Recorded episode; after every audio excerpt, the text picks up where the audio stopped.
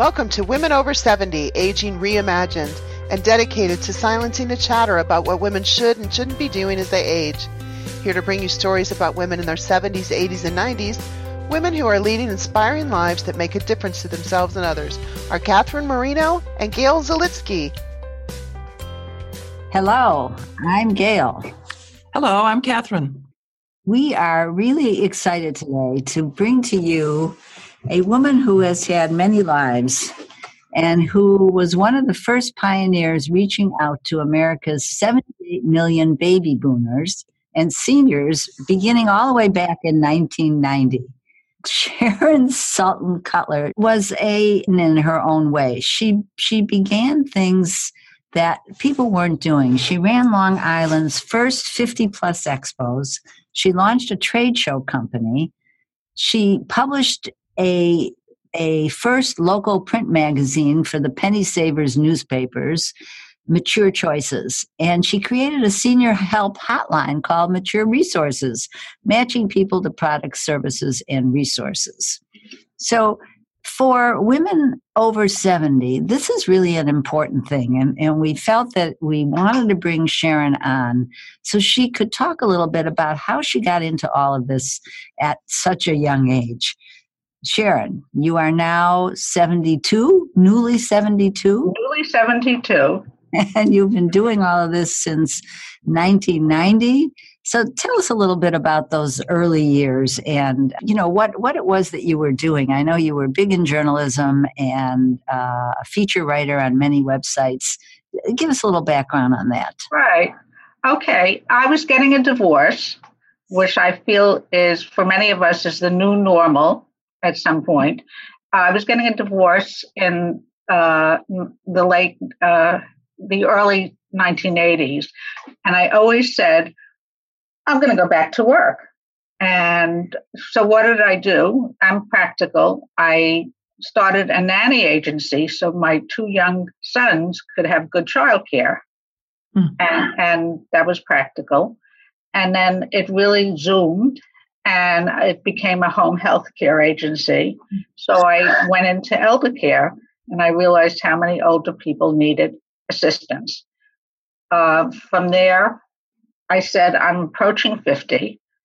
And I said, nobody in a big way was doing things with the 50 plus population.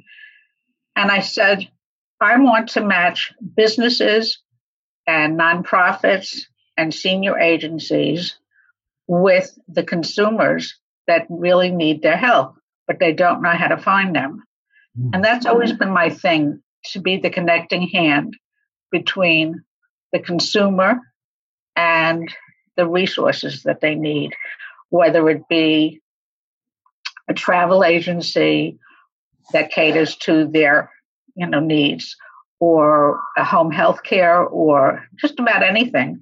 So I started this Mature Resources. I like the name.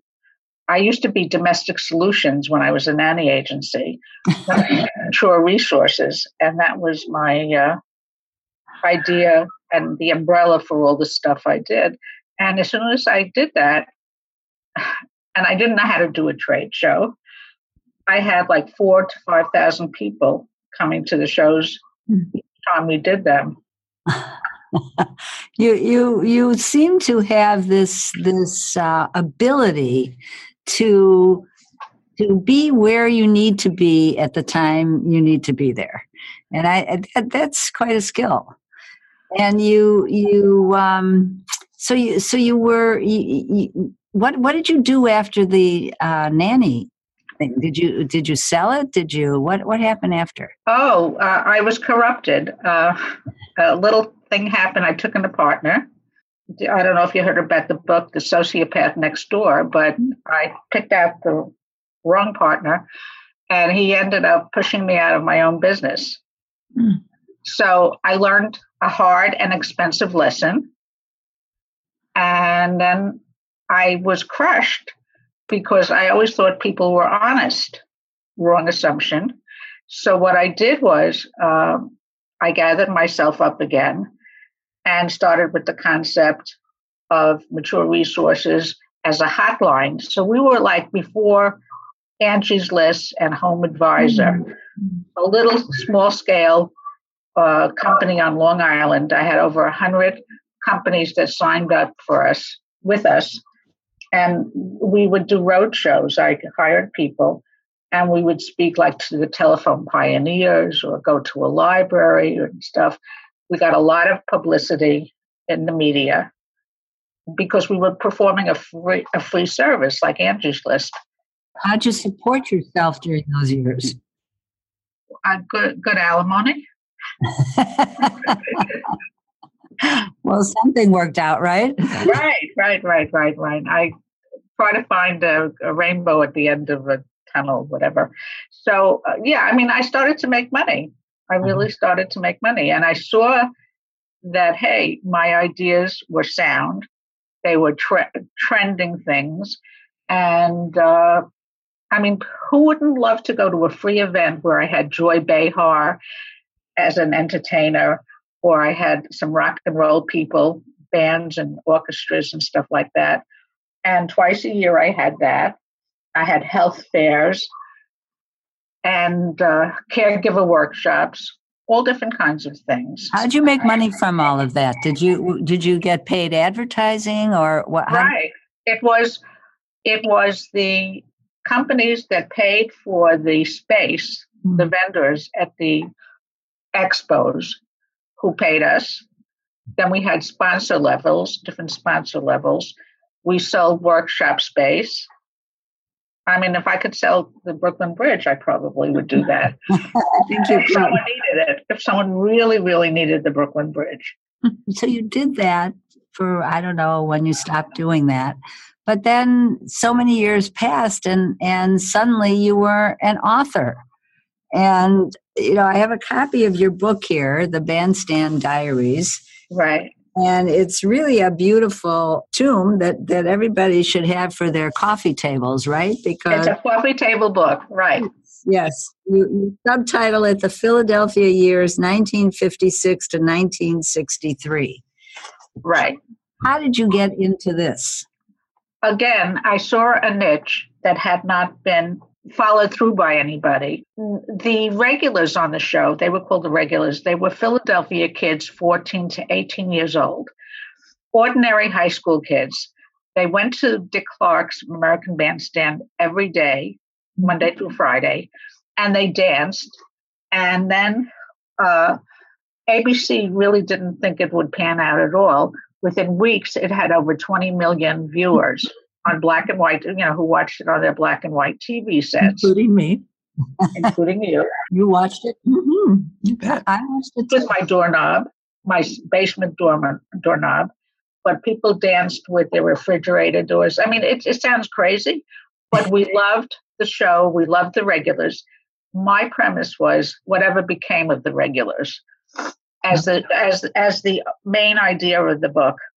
So I found Arlene Sullivan, who was part of a couple called Kenny and Arlene, and everyone knew people by their first names. And they were the first reality stars. They were on Hollywood show magazines and different places and mobbed wherever they went. It was also the dawn of rock and roll. Dick Clark really introduced rock and roll to the masses. Mm-hmm. So it had a lot of meaning, and it was the first time that teenagers were highlighted, because they used to be just lumped together with children. Mm-hmm. So I found Arlene and she poo-pooed me.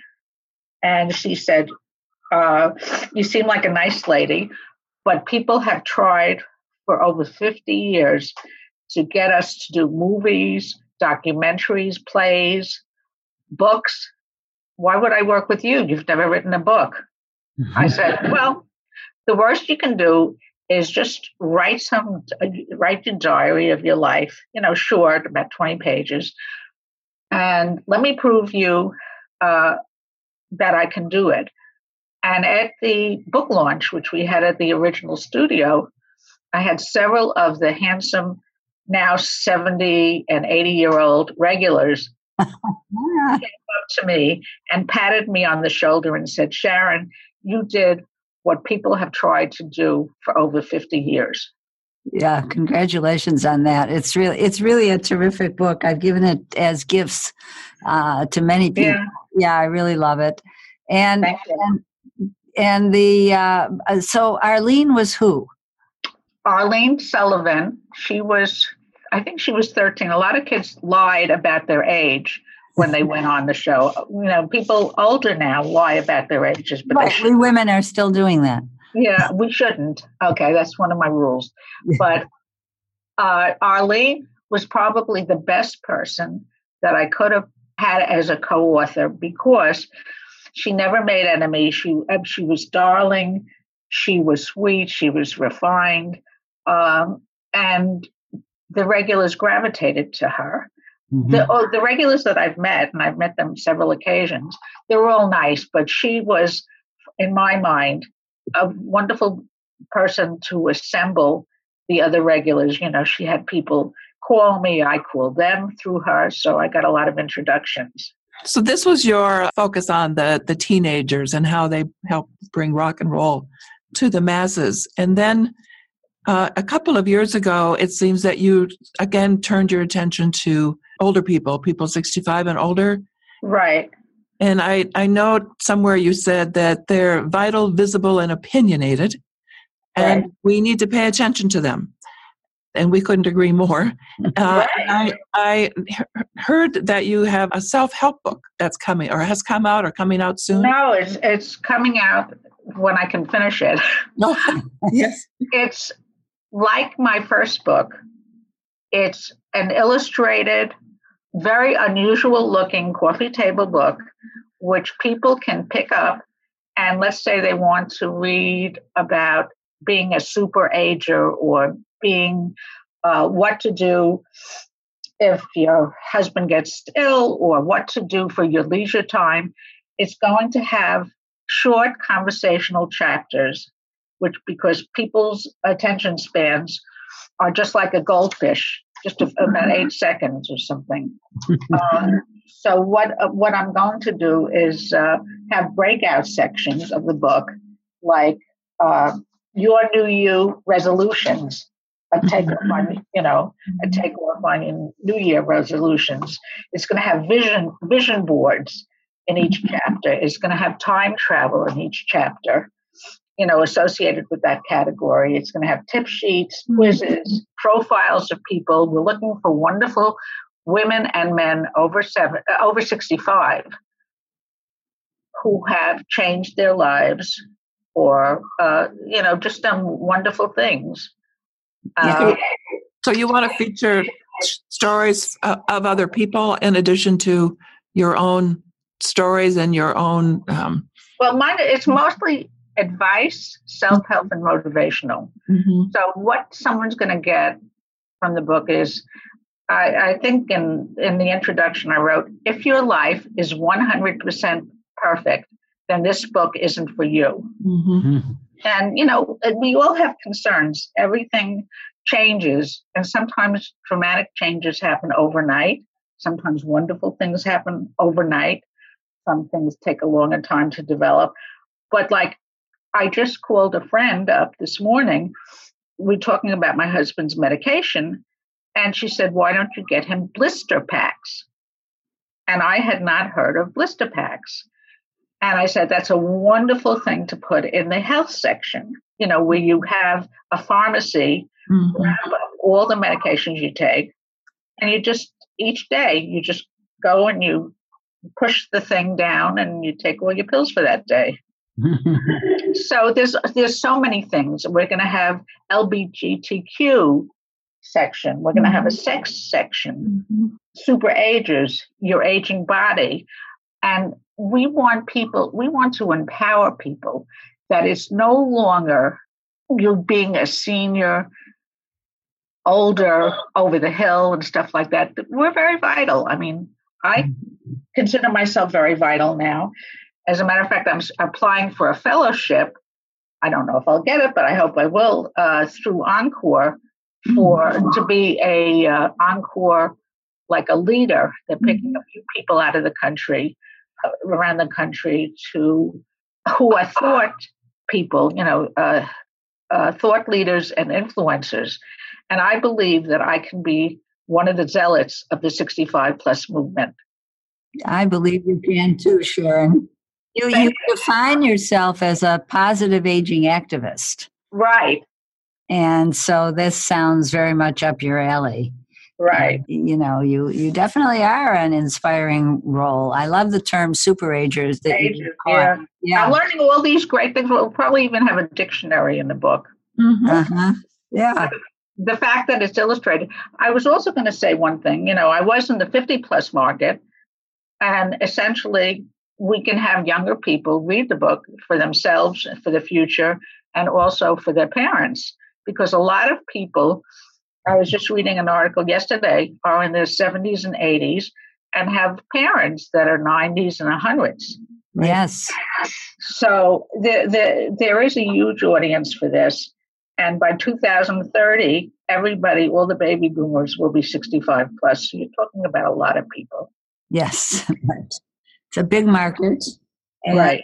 Well, that's why we've created Women Over 70, the podcast, and a Facebook community so that people who are in their 70s, 80s, and 90s have a place to go, and they can resonate with others who are in those ages. I think that's terrific. That's really terrific. Yeah. In fact, we're creating a My Aging Reimagined Journal that people will be able to download so that they can do some of these things that you're suggesting. And, you know, so we're hoping that that's terrific, going to be useful as well. And right. We also think that our podcast, all the work that you're doing while we're focusing on people who are aging, that there's a lot of wisdom and lessons to be shared with younger people. I have a 29-year-old daughter who's very eager to listen to our podcast, and I know she would enjoy the book that you have coming out soon. She says, Mom, we need to know about this. We need to be looking ahead. She said, and I need to understand you better. That's probably the most important thing. So, Sharon, let me ask you this. Sure. 10 years ago, or even when you were in your 50s, right? What do you know now that you wish you could have told yourself in your 50s or 60s that would be useful for you now that you're in your 70s? Okay. One of the things, and I've been interviewed on a couple of podcasts and different things on this, because my life was different financially then, I would say two things about money: save more and spend less. Good advice. Right. And then I would also say that we emphasize new you in the new book, because you can reinvent or reignite yourself. So I want people to know, as I've discovered, that you can be vital, whether you're working or not, whether you have ambitions to travel, whatever it is, you can do it.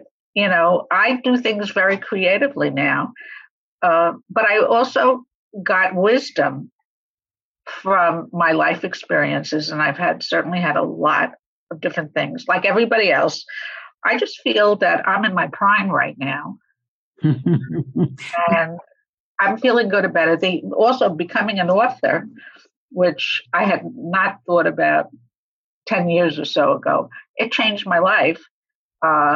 It's not that the book is making me $1 million, but it gave me the authority and the ability to say to myself, gee, you can write a book, and you can write a book that people like and love. And as a matter of fact, we don't have the complete picture yet, but I have two Hollywood famous guys who are now pitching the book. They optioned the book to make a major motion picture. It would be a great motion picture. Wouldn't it be happy? Yeah, it really would. It would be, you know, reliving bandstand days. Right. That would be very exciting. Yeah, very exciting. So you know, and life also gives us unintended, uninvited challenges that we don't expect necessarily. I like that you do refer to yourself as a positive aging activist, and you've talked a little bit about, you know, being able to be resilient and creative. Is there anything else you might want to share that would help us understand you a little bit more and where you're coming from? I was going to say only my therapist knows for sure, but, that anything. Well, as far as I'm concerned, I like finding niches, but most important, I like to help people. Yes. If I can help people either to enjoy an experience or to find a resource. I mean, there are so many things as we get older that we have to face and face up to.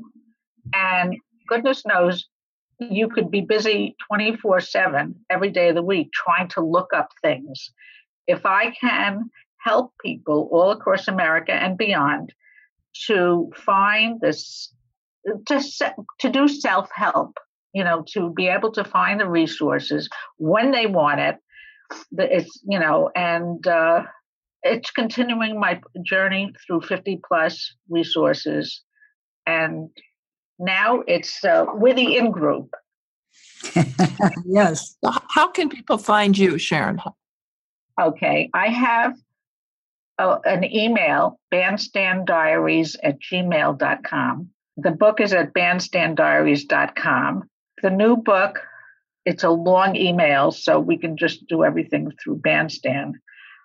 But I just looked up my profile on Google, and I said to myself, wow, I don't even think my husband knows this. I have so many things that I've done that I don't remember I've done. And so years and years ago, I remember thinking to myself, I want to have in 100 years an obituary that has some meaning, that I could sound like a famous writer, a famous whatever it is, a famous actress, a famous comedian, you know, something that I tells my life story with meaning. So all these years I've been filling up, hopefully, a eulogy for myself that has a lot of great stuff in it, a lot of great material. Good for you. Good for you. You are an inspiration, that's for sure. Thank you. And we thank you very much for coming on the show.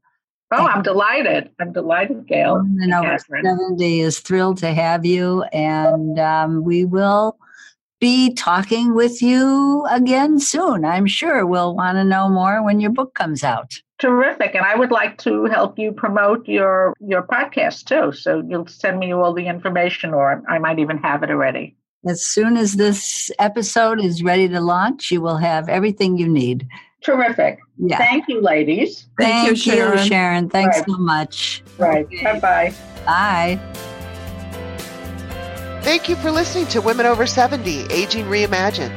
If you like what you've heard today, please subscribe to our podcast wherever you listen.